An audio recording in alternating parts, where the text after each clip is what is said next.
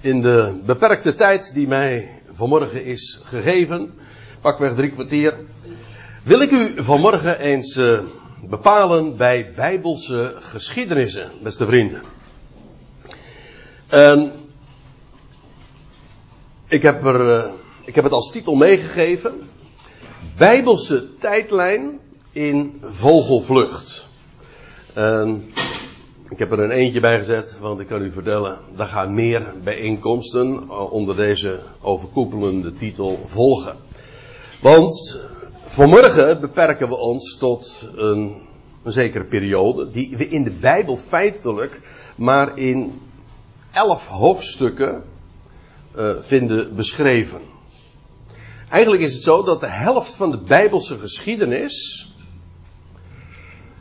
dat, uh, is, dat bestaat in totaal een periode van 4000 jaar, maar die eerste helft, de eerste 2000 jaar, die wordt slechts in 11 hoofdstukken beschreven. En de andere helft, ja, dat is de rest van de Bijbel.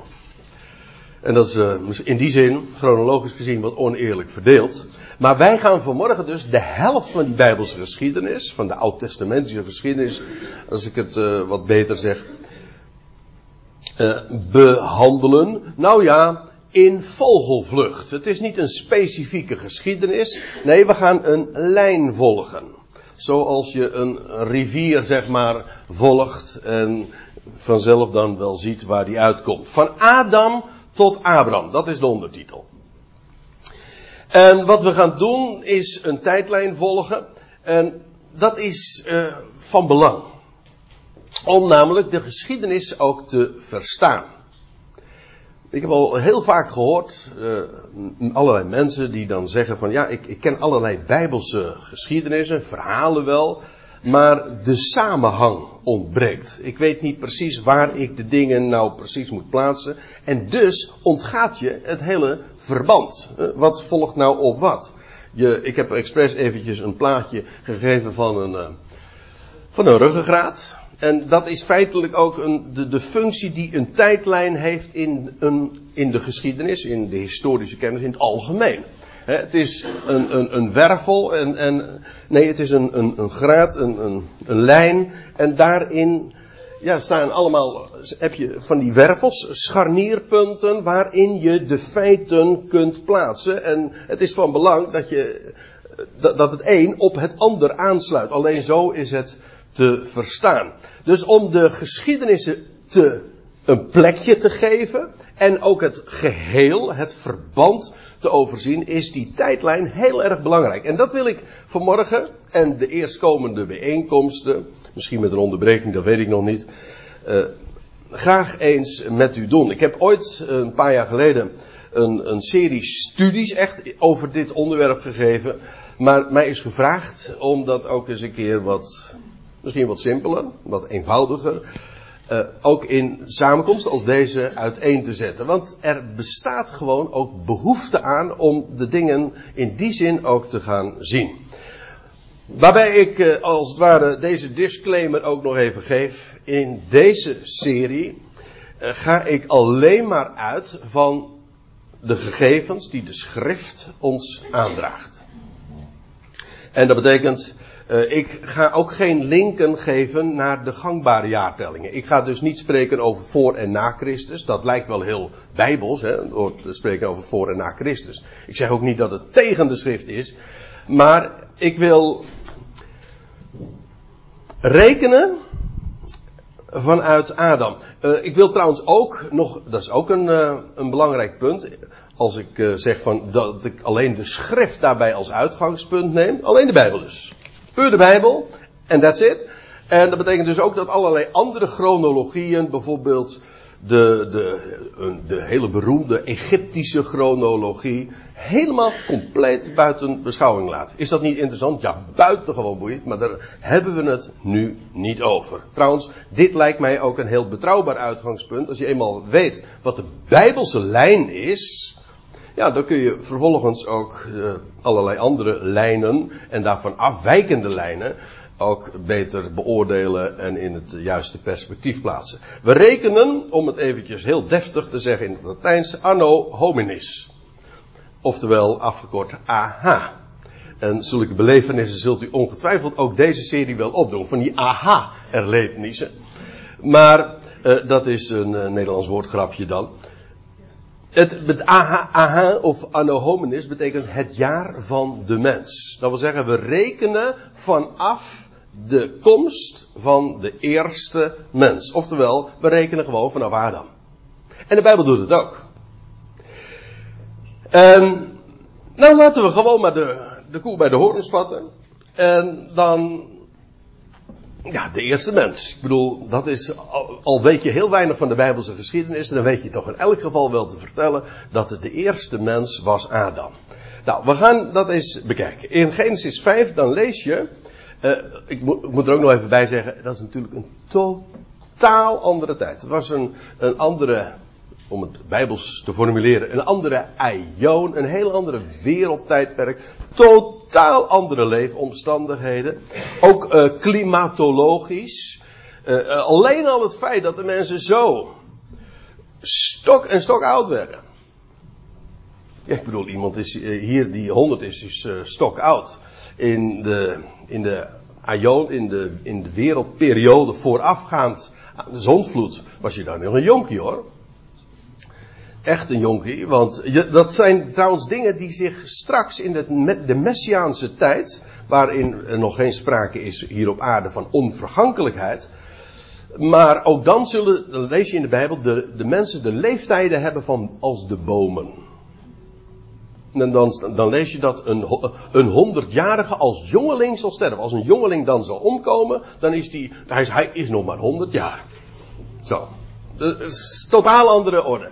En weliswaar zijn de mensen nooit de, het millennium overschreden. Ze zijn nooit ouder geworden dan duizend jaar. De oudste is geworden Methuselem. Ja, die is spreekwoordelijk zelfs geworden. Hè? Methuselem, 969 jaar. Een respectabele leeftijd. Maar altijd binnen dat, die, die, die perken van duizend jaar. Dat is trouwens heel eh, opmerkelijk, eventjes terzijde.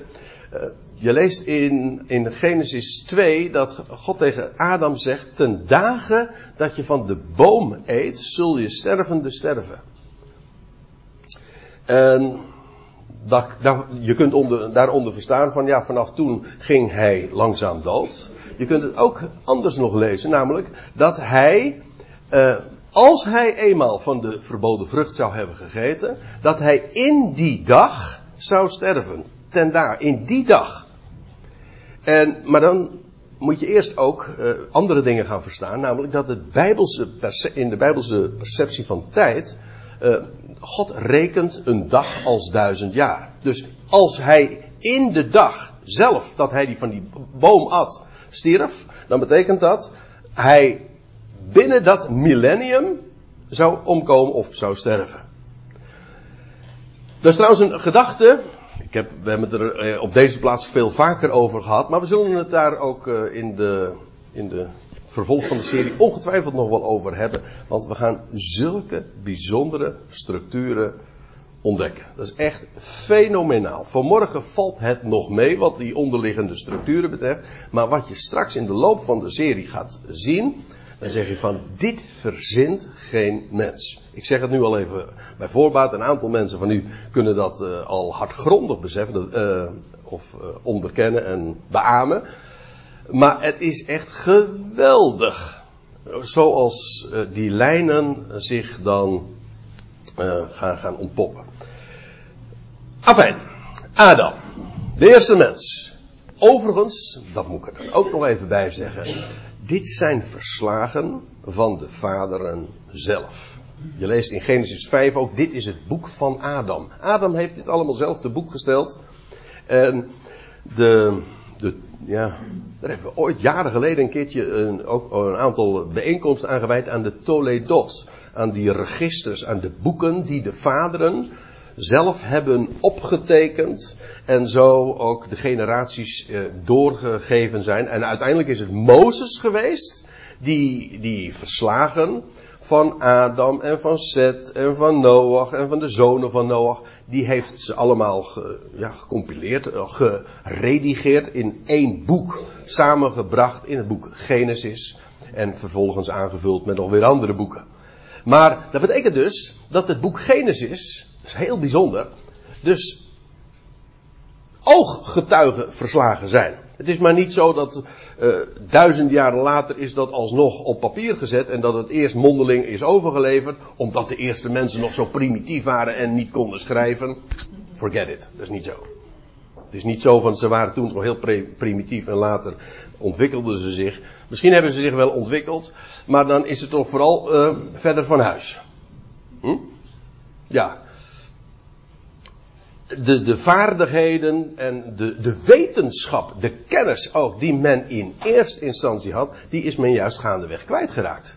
Dat geldt ook voor religieus besef. Men wist in aanvang allemaal van één God. En later is dat allemaal, die kennis, ja, zoals dat uh, met een mooi woord heet, geperverteerd. Dat wil zeggen, het is pervers geworden en werd het meer godendom. Dat is geen evolutie, dat is een devolutie. Dat is een neergang. Oké, Genesis 5. Daar lees je, en Adam leefde 130 jaar en gewoon een zoon naar zijn gelijkenis, naar zijn evenbeeld, zoals hij ooit zelf gemaakt was, naar of in Gods beeld en gelijkenis. Hier lees je Adam, hij gewoon een zoon naar zijn gelijkenis, naar zijn evenbeeld en noemde zijn naam Set, wat trouwens zoiets betekent als uh, plaatsvervanger. Dit was ook na het overlijden van Abel. Ik zei al, het is een vogelvlucht, dus ik kan niet te diep op al die, dat soort details ingaan. Adams dagen nadat hij Seth gewonnen had, zijn geweest 800 jaren. En hij gewon zonen en dochteren. En zo waren al de dagen van Adam die hij leefde 900 jaren en 30 jaren. En hij stierf. Ik meen dat dit ook de, de versie overigens van de Statenvertaling is. Dat is, uh, die is wat preciezer daarin. Dus vandaar deze keuze. Dat is heel uh, grappig, zoals de Bijbel dat ook vermeldt.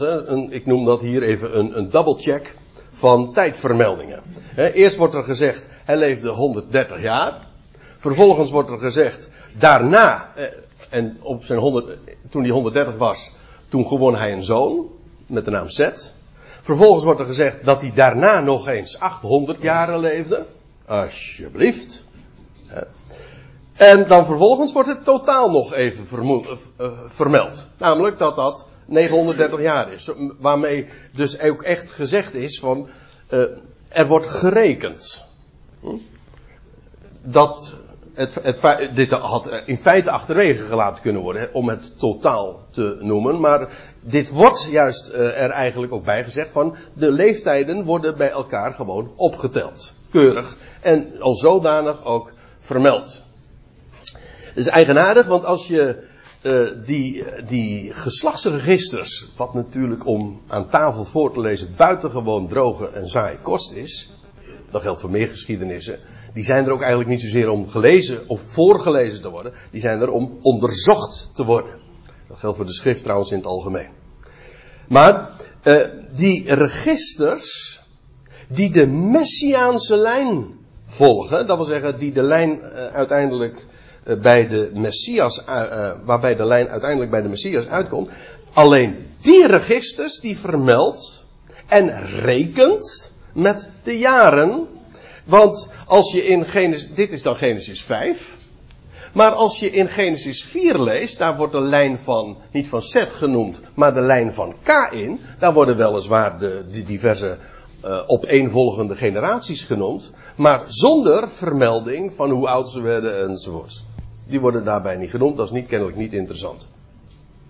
Maar de jaren worden gerekend slechts voor zover ze de messiaanse lijn volgen en daarin van belang zijn. Hetzelfde heb je als je in, na de zondvloed in Genesis 11, dan wordt de lijn van Sem gevolgd. Ook daar worden de leeftijden van vermeld. Terwijl in Genesis 10 vind je ook een heel uitgebreid geslachtsregister. Daar worden de nakomelingen, de zonen, de erfgenamen van Javet en Gam, die andere twee zonen van Noach genoemd.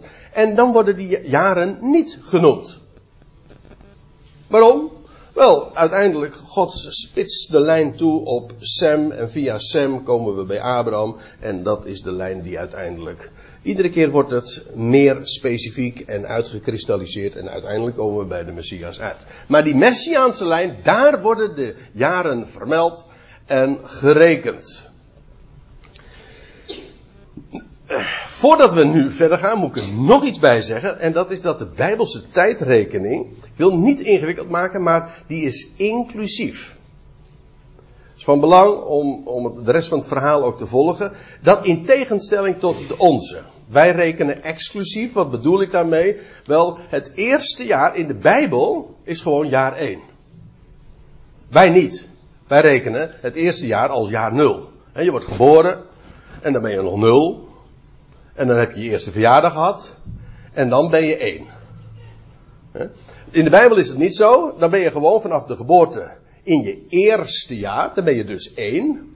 En dan als je jarig wordt, voor de eerste keer, begint het tweede jaar. Ben je dus in je tweede jaar. Wij kunnen het ook wel zo zeggen, maar wij zeggen van, ik zeg bijvoorbeeld, ik ben 56 jaar oud. Ja. Uh, over een maand. Ja, ja, ja, toen werd het even stil. Zo zeg.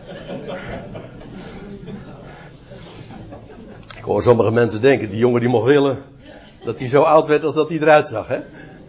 Nee, maar eh, goed, ik ben 56. Over een maand hoop ik 57 te worden. Ik zeg, hoe oud, als ze aan mij gevraagd hoe oud ben, dan zeg ik 56. Eigenlijk, ik ben in mijn 57ste jaar. Ja? Dus uh, als bijvoorbeeld hier staat Adam verwekte Seth, in, uh, en dan wordt er gesproken over 130 jaar, dan was hij niet 130 jaar oud, hij was in zijn 130ste jaar, hij, wij zouden zeggen, hij was 129 jaar oud, hè, kom maar nog wat. Ik ben ook, ik ben 56, pakweg 9.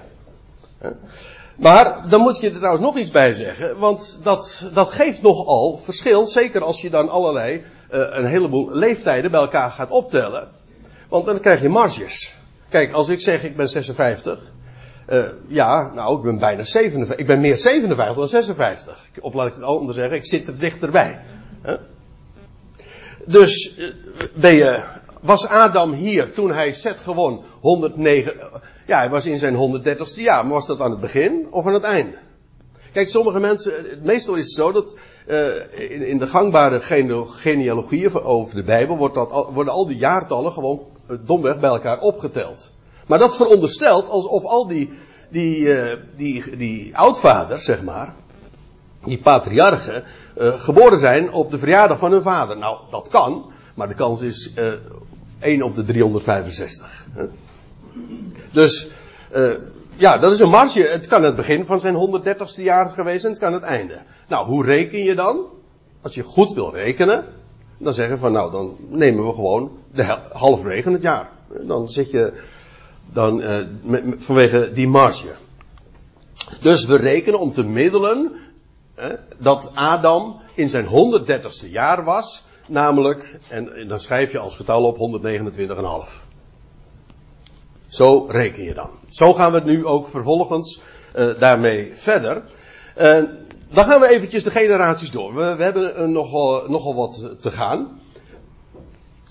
dan lees je in Genesis 5, vers 6. En Seth, die leefde 105 jaren. En hij gewon Enos.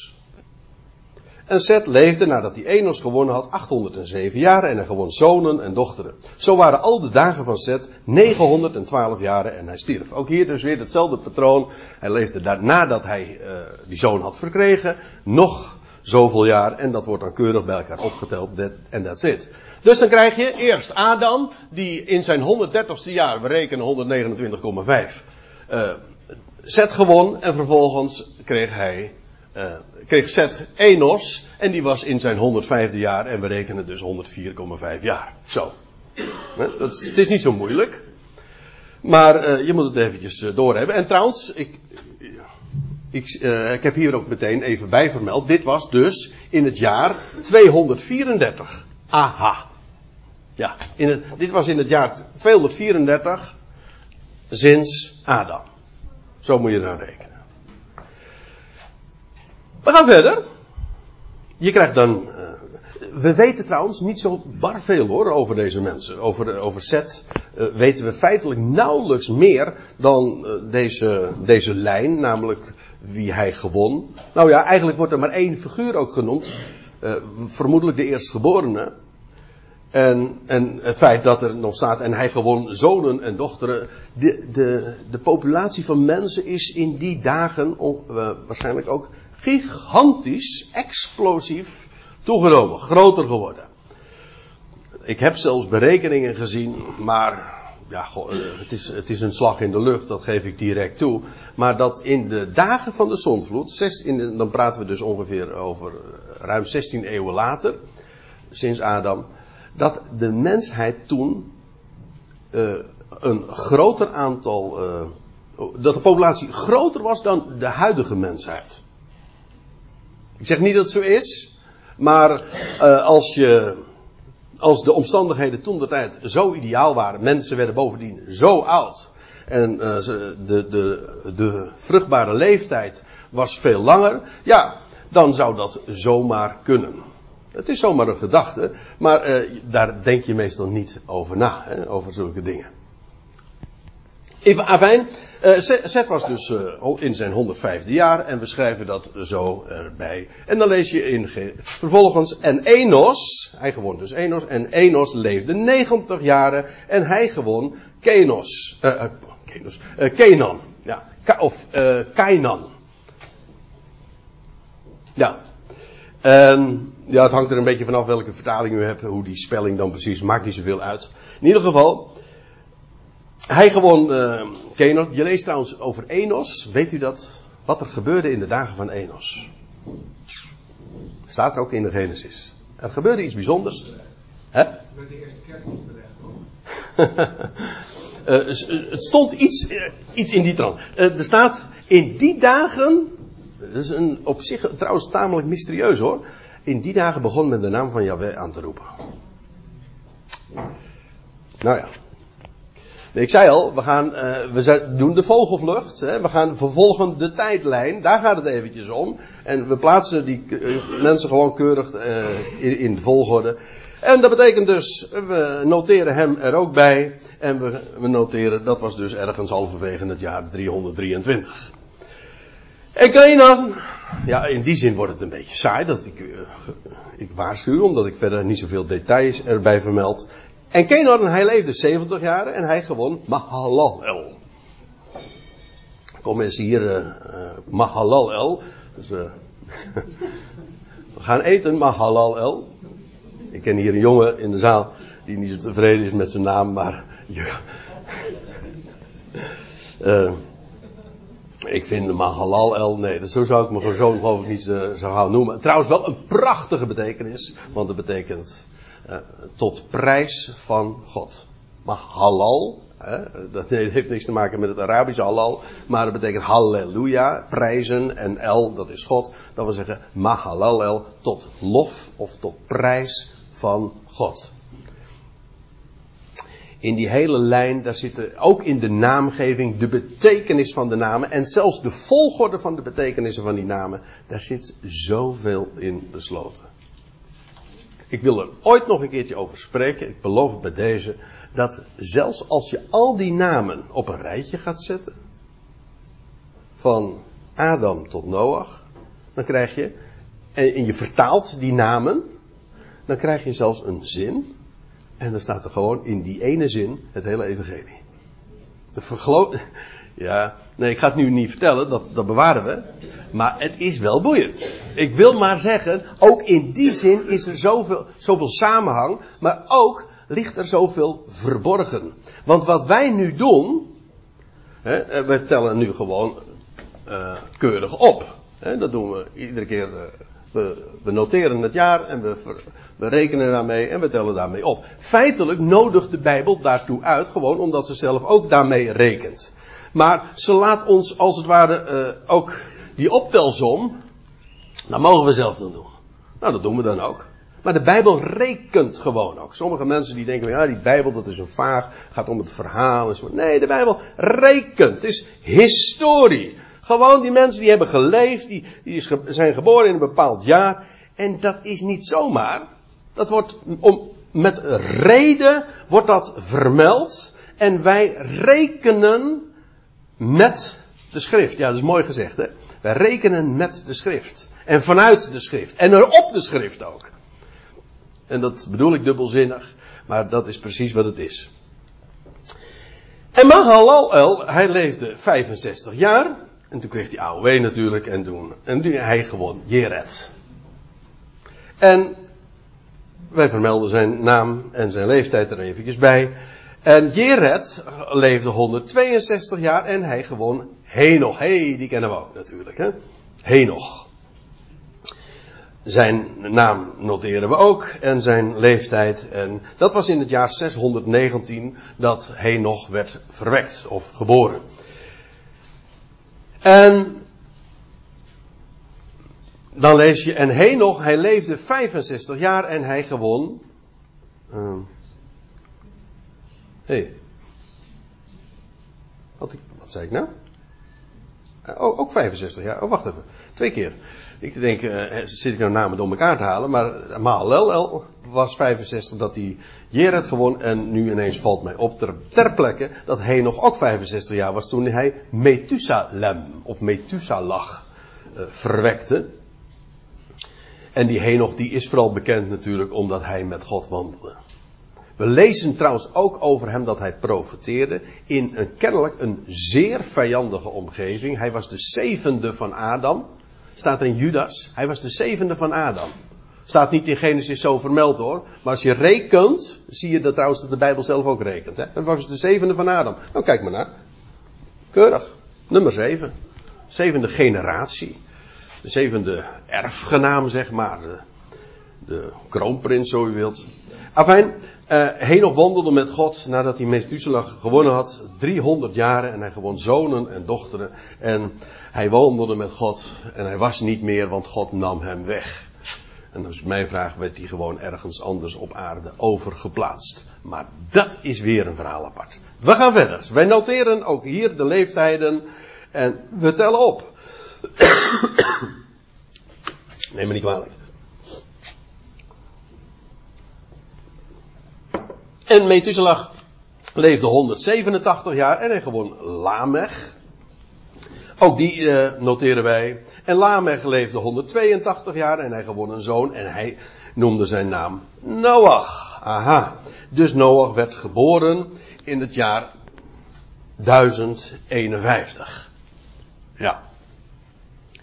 En dat, uh, daar kom ik straks nog even op terug trouwens. Hij, hij werd geboren in het jaar 1051. Hou hem nog even vast. En dan lees je, nou, voor wat weten we van Noach nu?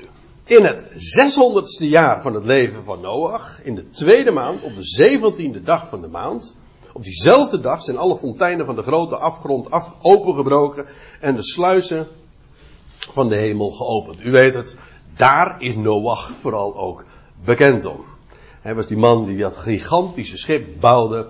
En ja, en daarin is hij, als het zo is, dat de wereldbevolking zo gigantisch is geweest, dan maakt het trouwens nog des te sterker, hoe uh, miniem aantal uh, die vloed heeft overleefd. Sowieso, de Bijbel zegt acht zielen. De rest is omgekomen. Had ook nog een heel andere reden, want je leest namelijk dat in de tijd die daaraan voorafging, toen zagen de zonen Gods dat de dochters van Adam schoon waren en die gingen tot hen in, die hadden gemeenschap en toen ontstonden de giganten. Hm? De Nephilim. Daar moeten we ook nog eens een keer over spreken. Oh, er liggen nog zoveel onderwerpen. Want wat is dat voor een merkwaardig verhaal zeg. Wat gebeurde er toen? Wie zijn die zonen Gods trouwens? En waar komen al die mythologieën vandaan? Dan zeggen ze, ja, die zijn allemaal uit de duim gezogen. Ja, maar die komen natuurlijk niet zomaar uit de lucht vallen. En dat heeft alles te maken met die gebeurtenis in Genesis 6. En de hele mensheid werd verdorven. Ook genetisch, zeg maar. Doordat er, er uh, ja, erfelijk materiaal zeg maar, van de zonen gods vermengd werd met dat van de mensen. Een intrigerend thema. Absoluut. Maar in het 600ste jaar van, het, van Noach, dus uh, begon die grote vloed. En waarbij Noach met acht zielen, tezamen acht zielen, uh, in gered werd. En dat was dus in het jaar 1651. Keurig zo bij elkaar opgeteld.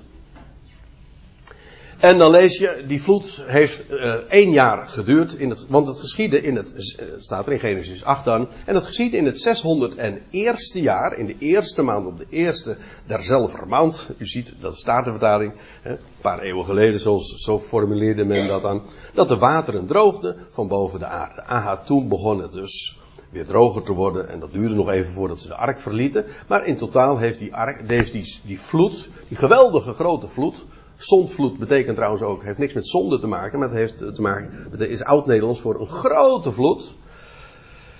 In het 601 eh, jaar hield dat dus op. Dus die vloed die duurde één jaar. Ik begin even met een, vanwege de ruimte, eventjes weer met een nieuwe, uh, met een nieuwe rij, met een nieuwe kolom. In het 1651 begon de vloed. Een jaar later eindigt die. Dat was dus in 1652. En dan lees je in Genesis 11. Deze zijn de geboorten van Sem. Sem was 100 jaar oud en hij gewon Arfaxad. Twee jaar na de vloed. En Sem leefde nadat hij Arfaxad gewonnen had 500 jaren en hij gewon zonen en dochteren. Aha, dat betekent dus twee jaar later. Hè, dit was het einde van de vloed. Twee jaar later uh, werd, Arfaxad uh, verwekt. En wij, dat was dus in het jaar 1600. 54. En Arfaxad, we gaan gewoon verder. Hè? We komen vanzelf wel bij Abraham uit. En Arfaxad, hij leefde 35 jaar. Hé, hey, dat is eigenaardig hè. Ineens kom je heel andere leeftijden tegen. Ik moet erbij zeggen, men werd nog respectabel oud hoor. Nog onvergelijkelijk met, met, uh, die, met onze leeftijden. Maar uh, als je, ik heb, als je dat even in de statistiek uh, zou vatten, dan, dan zie je echt na de, na de zonvloed een, een dramatische terugval in leeftijden. En dat geldt trouwens ook voor de verkiengsleeftijden. Die uh, zijn ineens vele malen jonger. Ja, en waaraan heeft dat gelegen? Meestal wordt dat geweten, maar dat is, dat is ook weer buiten Bijbels. Hoe kwam het ineens dat, dat die leeftijd ineens zo afnamen? Had dat te maken inderdaad met klimaat of dat er, dat door de zondvloed dat daar uh, de beschermende laag uh, in, in, de, in, in het luchtruim zeg maar zodanig was aangetast zodat de mens niet meer zo oud werd of afnemend. Want je ziet ook na de zondvloed neemt het nog steeds af. Die leeftijden eigenaardige dingen. Uh, ik zei al, we praten over een, een, een wereldtijd, over een aion, ja, die, nou inmiddels bij de zondvloed is de huidige aion dan begonnen, maar we praten over tijden, ja, duizenden jaren geleden, uh, totaal andere omstandigheden. En het is lastig om je daar een, een, een goed beeld bij te vormen, want je, nou ja, we moeten het doen met deze informatie. Arfaxad leefde 35 jaar en hij gewon Sela. Uh, dat is, uh, als, voor de Bijbelkenners onder u, uh, is dat een, een wat lastig verhaal, want je leest in Lucas 3, waar we ook dus een geslachtsregister vinden, die helemaal van Adam tot Christus doorgaat. En daar vinden we een andere naam vermeld, als, waarbij niet Arfaxad de vader is van Zela, maar Kainan. Hé, hey, uh, hoe kan dat? Had hij twee vaders? Ja, er zijn verschillende verklaringen voor te geven. Maar de meest voor de hand liggende is natuurlijk dat Kainan een stiefvader is geweest. Of via het zwagerhuwelijk, of zoals dat in de Bijbel dan heet. Uh, ik weet het niet. Daar gaan we ons ook niet mee bezighouden. Genoeg is, om, uh, is het om te weten, we vermelden dat ook. Uh, leefde 35 jaar en hij gewon Sela. En dat was dus in zijn 35ste jaar en we vermelden zijn leeftijd. En Sela leefde 30 jaar en hij gewon Heber. Heber, hey, dat is een bekende. We noteren zijn naam, dat was in het jaar, dat is dus in het jaar 1718 na Adam. En deze Heber, die kennen we. In feite speelt die naam in de rest van de Bijbelse geschiedenis een enorme grote rol. Want Heber, dat is de oorsprong van de naam Hebreeën. Hebreeën zijn feitelijk de afstammelingen van Heber. En Heber betekent trouwens een doortrekker. Dat is de gedachte van een pelgrim. Eigenlijk van de overzijde. Het, het woord Hebreeuws betekent eigenlijk ook, het komt, het komt van de andere kant. Dat, daarmee is ook iets gezegd, wat zeg ik, heel veel gezegd over de, over de kwaliteit van die taal. Dat is de oorspronkelijke taal. Het is de taal van de, van de overkant. Dat is eigenlijk wat Hebreeuws letterlijk betekent. Maar het heeft te maken met die naam Heber. Hij was uh, dus een van de voorvaderen van Abraham. En Heber leefde 34 jaar en hij gewon Peleg. Aha, noteren wij ook. Dat was dus in het jaar 1751. Die Peleg, dat is, daar is een heel belangrijke gebeurtenis, heeft in zijn dagen plaatsgevonden. Want, lees je in Genesis 10. Peleg, in zijn dagen werd de aarde verdeeld. En dat wordt, uh, ik weet niet of je zich ooit wel eens een keertje bezig gehouden hebt met, met deze dingen, met deze registers. Maar er is nogal wat meningsverschil over de vraag wat dat dan precies betekent. Dat in zijn dagen de aarde werd verdeeld. Betekent dat dat toen de continenten op drift geraakten en dat, ze, dat de grote oceanenbekkens ook ontstaan zijn? Dat wordt gezegd. Uh, anderen, en dat lijkt mij de meest voor de hand liggende verklaring, uh, wat, dat dit uh, ook, dat Peleg leefde in de periode van de, de torenbouw van Babel. Namelijk, en toen werd de aarde inderdaad verdeeld in volkeren. Toen pas gingen de, de volkeren uiteen. Tot die tijd waren ze gewoon samengeklonterd. Overigens, moet erbij, u moet zich realiseren dat de wereldbevolking nog hartstikke klein was. Dat kan niet anders. Ook al, ook al uh, ging het explosief, en dat mag je aannemen, uh, die bevolkingsgroei, maar dan nog is ze piepklein geweest. Dit was, dit was ja, precies 100 jaar na de vloed. Nou, als eh, aangenomen dat dit inderdaad de tijd was van de torenbouw van Babel, was dat dus, nou, in de vloed, na de vloed waren er acht zielen. Nou, 100 jaar later, dat kan enorm snel gaan, dat weet ik. Maar dan, dan, dan denk je nog in ieder geval niet in termen van miljoenen mensen. Dus de wereldbevolking is gewoon nog hartstikke klein geweest. Volkeren waren van origine gewoon ook families. Ja, als dat eenmaal, en als ze dan vervolgens uit elkaar uh, groeien en, en, al die families die settelen zich. Al, dat was ook een spraakprobleem natuurlijk, men verstond elkaar niet. En zo, dat was een, een natuurlijke dwang, een moeten, om uh, gescheiden vervolgens op te trekken. En al die populaties die gingen onafhankelijk zich uh, opstellen. En Uh, ja, dat waren dus uit de kluiten gewassen familie, zouden wij zeggen. En ja, als er dan ook nog eens een keertje oorlog en ruzie ontstond, was er, werd er ook, was er ook de noodzaak om hun dorpje, om hun nederzetting te ommuren. En dan kreeg je een, een, een stad. Maar groot is dat allemaal niet geweest. Dat kan niet als je deze lijn, ook deze tijdlijn volgt. En Peleg, we gaan verder. En Peleg leefde 30 jaar en hij gewon Reu, staat genoteerd. En Reu leefde 32 jaar en hij gewon Serug. Ook dat noteren we meteen. En Serug leefde 30 jaar en gewon Nahor. hey, die naam kennen we. Want dat was de vader van. Hè? Tera, heel goed. Ja, ja. Goed opgelet met de zonderschool. Serug leefde, uh, leefde 30 jaar en gewoon Nahor. Ook dat noteren we. Dat was dus in het jaar 1840, sinds Adam. En Nahor leefde 29 jaar en hij gewoon, aha, Tera. Nu komen we heel erg dicht bij uh, de figuur waar we moeten arriveren, namelijk Abraham. Nahor leefde 29 jaar. En Tera, nou wordt het misschien uh, nog een beetje complex. En Tera leefde 70 jaar. En hij gewon Abram, Nahor en Haran. Haran. Nee, ook weer een Nahor. Dat wordt wat verwarrend natuurlijk. Dus als je, dat kennen we alles. Dat kennen we allemaal, eh, dat fenomeen dat je in families, eh, dat namen door de generaties heen overgenomen worden. En zo ontstaan ook bijnamen. Uh, Tera leefde 70 jaar en hij gewon Abraham, Nahor en Haran. Nou zou je denken dat Abraham de eerste was, omdat zijn naam het eerst vermeld wordt. Nou blijkt dat dat niet zo is. Abraham is weliswaar, uh, hij wordt het eerste genoemd, maar we weten, het wordt hier niet gezegd, maar uit vergelijking met andere Bijbelse gegevens, kan Abraham onmogelijk de eerstgeboren zoon geweest zijn.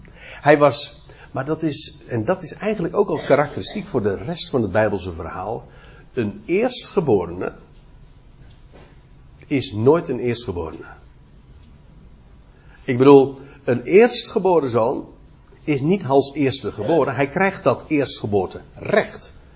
Maar eigenlijk, het, misschien wel de clue van het boek Genesis, overdrijf.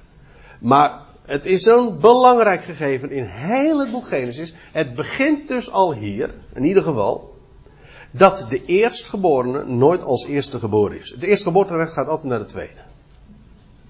Dat was vervolg, niet, het was niet Ismaël, maar Isaac. En het was niet, ja, niet Esau, maar Jacob. Nou, ga maar na.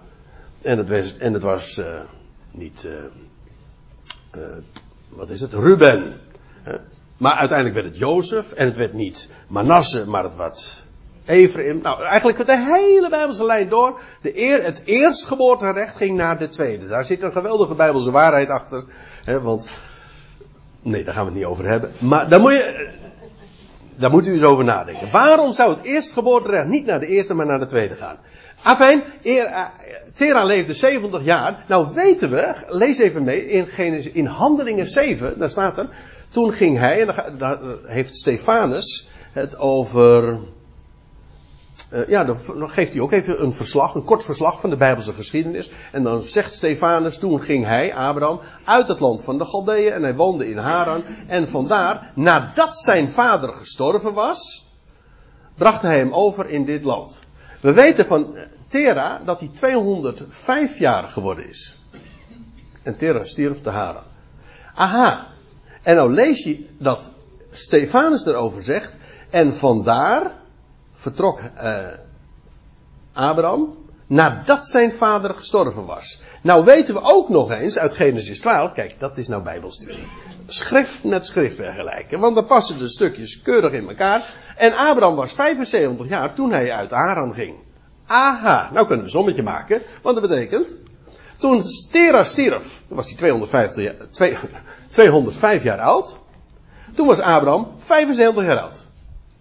Met andere woorden, dus was Tera bij de geboorte van Abraham 205 meer 75, 130 jaar. Wij noteren eh, in het 130ste jaar, oftewel als je het rekenkundig, 129,5. Ja? Ja, er zitten hier accountants in de zaal die ik weet dat ik nageteld word. En uh, je kunt allemaal keurig op. Ah, nou, nou, nou wordt hij frappant. Want nou gaan we optellen. En dan komen we bij. de geboorte van Abraham. Dat was in het, dus in het 130ste jaar van, van Tera.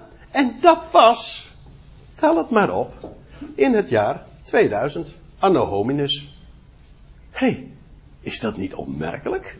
Hier wordt, worden twee millennia afgesloten. Of zo u wilt, een nieuw millennium vangt hier aan in het jaar 2000. En het opmerkelijke is, de Bijbelse geschiedenis is, uh, tot aan het Messiaanse Rijk is onder te verdelen in drie keer 2000 jaar.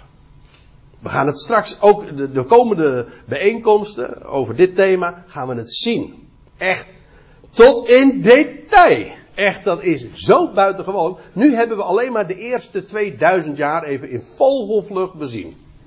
Een gigant. We, zijn met zeven mijls laarzen door die, door die generaties gegaan.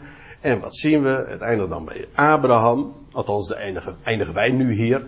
En toen werd hij geboren. Een nieuw millennium. Het jaar 2000. Nou, is er nog iets eigenaardigs. Daar lees je in Genesis 9. En Noach leefde na de vloed 350 jaar. Zo waren al de dagen van Noach 950 jaar. En hij stierf. Met andere woorden, ja, eh, hij stierf in zijn 950ste jaar. Hij was dus 949 jaar oud. Zo zeggen we dat dan. Hij was geboren, maar ik had u al gezegd, onthoud dat jaartal even. Hij was geboren in het jaar 1051. Toch? Weet u nog?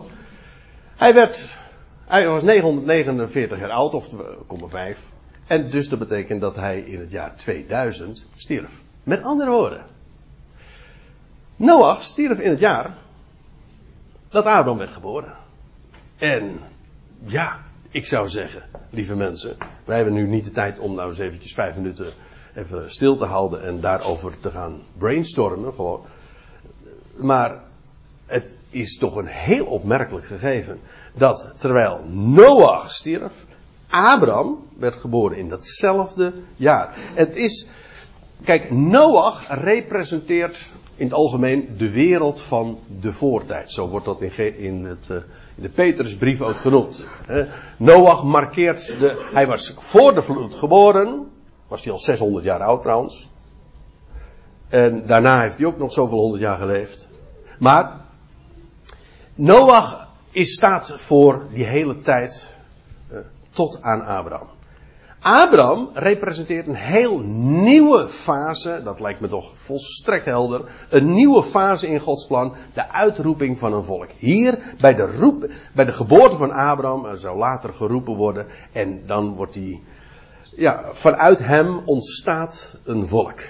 Dat een, in, in Abraham en zijn zaad zouden alle geslachten van de aardbodem gezegend worden. Maar allemaal via Abraham. En bij, via Abraham komen we ook Isaac, Jacob en uiteindelijk ja, via Juda, David komen we uit bij Jezus Christus. Dat is de Messiaanse lijn. Maar die, die begint bij Abraham.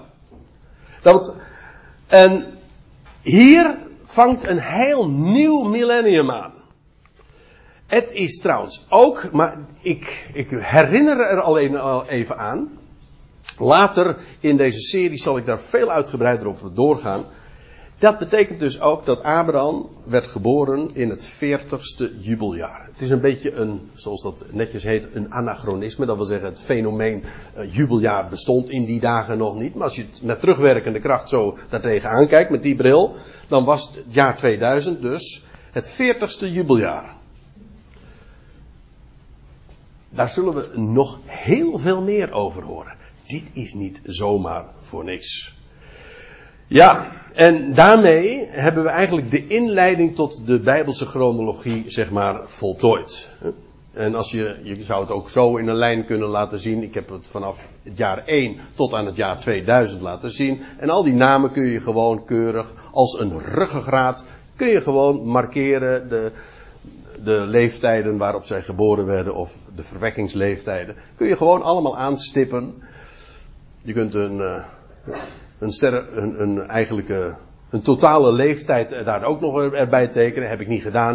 Maar je kunt, het, je kunt er een prachtige tabel van maken. Maar wat nu voor morgen eh, van groot belang is, is dat, dat de Bijbel de jaren rekent. En wij rekenen mee en wij zijn nu uitgekomen bij Abraham. En dat is dus een hele markante mijlpaal. Het jaar waarin Noach sterft, het jaar waarin een heel nieuwe fase van de heilsgeschiedenis aanvangt, namelijk Abraham wordt geboren.